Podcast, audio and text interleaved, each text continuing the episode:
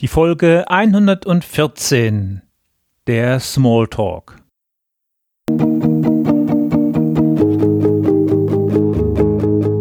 Gute Führung braucht Gespür. Der wöchentliche Podcast für Führungskräfte und Unternehmer. In dieser Sendung geht es um Anregungen, Gedanken und Impulse, mit denen Sie Ihre Führungsaufgaben leicht, schnell, effizient und harmonisch erledigen. Ihr Gastgeber ist wie immer Thomas Reining.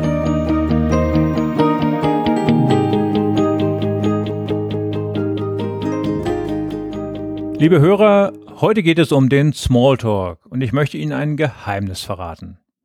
Ich liebe England und zwar aus den verschiedensten Gründen. Und diese Liebe existiert, obwohl zum Frühstück in den Hotels die Toastbrote so gut wie immer schwarz verbrannt sind und obwohl ich mich in englischen Badezimmern immer noch zwischen einem Heiß- und einem Kalthahn entscheiden muss, an dem ich mich entweder verbrühe oder einen Kälteschock bekomme. Die Traditionalisten lehnen dort die modernen Mischbatterien ab.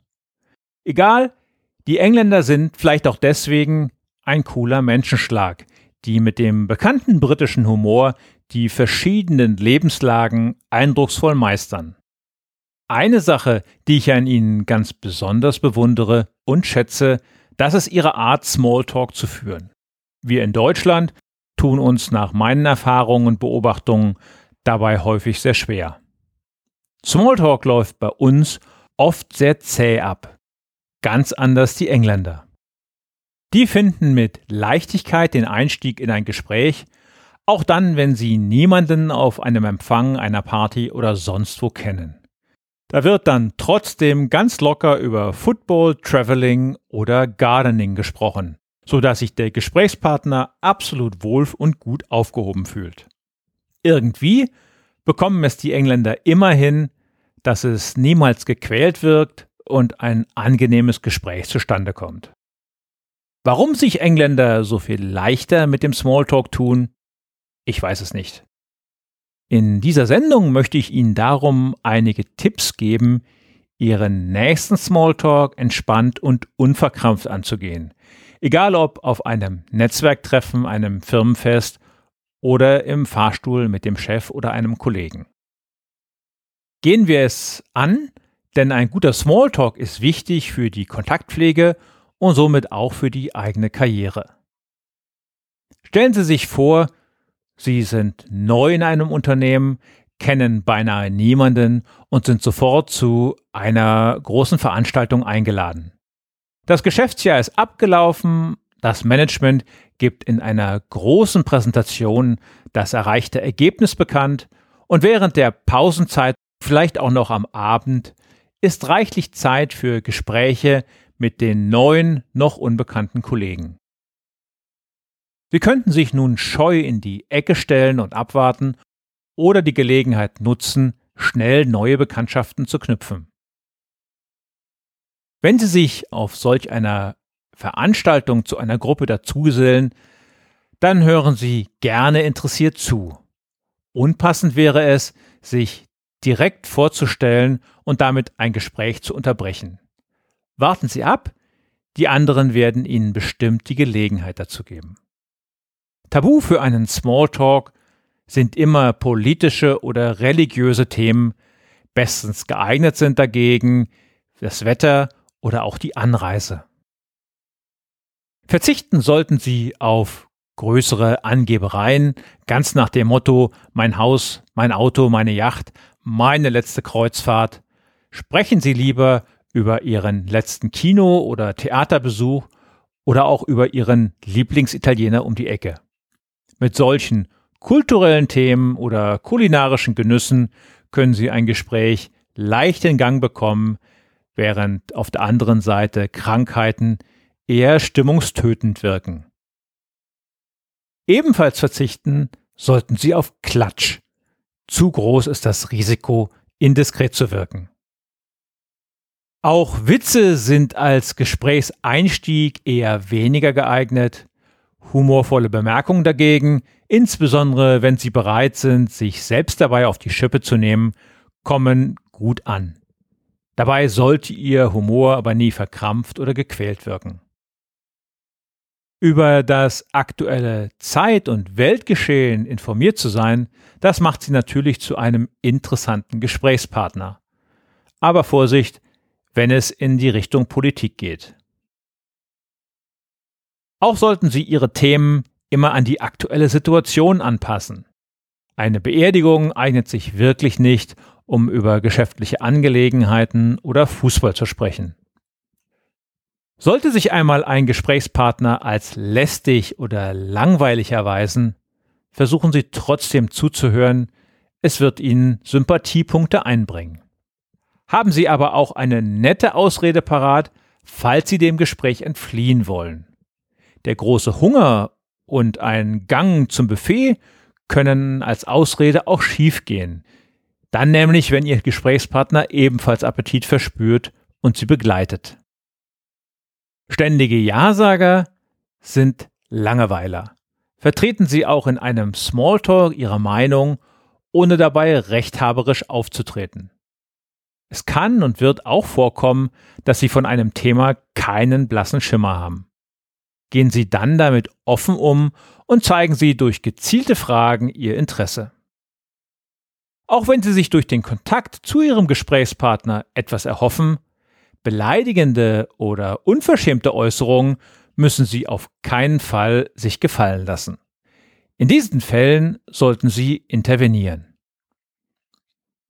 Viele Menschen haben die Eigenart, eine angenehme Gesprächsdistanz zu unterschreiten und drücken ihrem Gesprächspartner immer dichter auf die Pelle.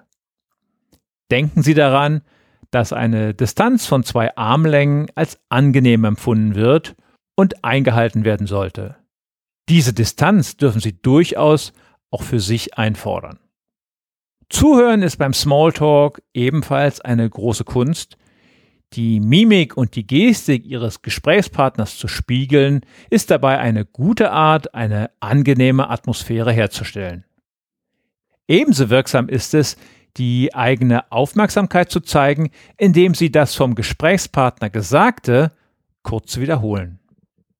Beobachten Sie sich selbst und achten Sie auf eine offene, aufrechte, dem Gesprächspartner zugewandte Haltung mit Blickkontakt, also eine positive Körpersprache. Für Männer gilt, die Hände gehören nicht in die Hosentasche, denn dies gilt auch heute noch als unhöflich. Sprechen Sie deutlich, aber nicht zu laut, sonst wirkt es leicht nervend und aufdringlich.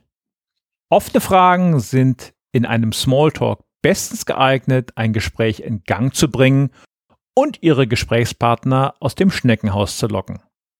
Mit geschlossenen Fragen, die mit einem einfachen Ja oder Nein beantwortet werden können, wirken sie ein Gespräch geradezu ab. Und sollte ein Gespräch einmal ins Stocken geraten, greifen Sie einfach einen vorherigen Gesprächspunkt wieder auf.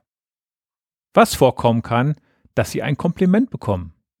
Sollte dies geschehen, freuen Sie sich und nehmen es lächelnd und dankend an. Den Chef morgens im Fahrstuhl zu treffen, das gehört wohl zu den am meisten beschriebenen und sehr oft gefürchteten Situationen.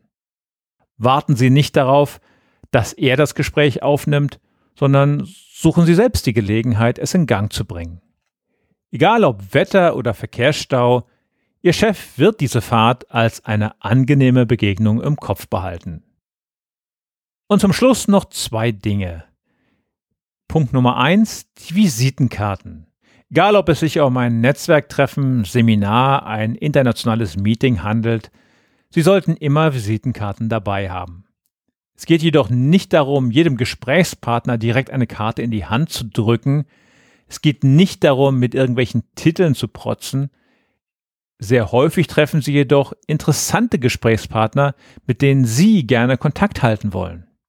Wenn Sie dann nach deren Visitenkarte fragen, was gleichzeitig Ihren Gesprächspartnern ein gutes Gefühl vermittelt, dann sollten Sie sie unbedingt selbst die eigene Visitenkarte parat haben. Lassen Sie sich diese Chance nicht entgehen. Und der zweite Punkt, üben Sie Smalltalk. Smalltalk gehört für Unternehmer und Führungskräfte zum Handwerkszeug. Und, das ist die gute Nachricht, Es kann gelernt werden wie Schreiben, Lesen oder die Handhabung eines Computers oder eines Smartphones. Suchen Sie sich einen Sparringspartner und legen Sie los. Sie werden sehen, es lohnt sich und es macht Sie sicherer. Das war's für heute. Ich wünsche Ihnen eine erfolgreiche Woche. Bleiben Sie gesund oder werden Sie gesund. Ich freue mich, wenn Sie in der nächsten Woche wieder mit dabei sind. Bis dahin, Ihr Thomas Reining. Und zum Schluss noch passend zur Sendung das Zitat der Woche. Heute stammt es von Helmut Keutner. Es fällt immer auf, wenn jemand über Dinge redet, die er versteht.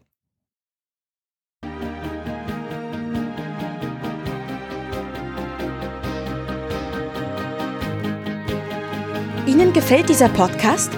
Dann bewerten Sie ihn doch mit einer Sternebewertung und Rezension in iTunes. Dies hilft einerseits, diese Sendung weiter zu verbessern und sie darüber hinaus für andere noch sichtbarer zu machen. Besuchen Sie auch den Blog guteführungbrauchtgespür.de und schauen Sie, was es dort noch Spannendes für Sie zu entdecken gibt. Denken Sie immer daran, Sharing ist Caring und teilen Sie den Link zu dieser Sendung mit anderen Interessierten.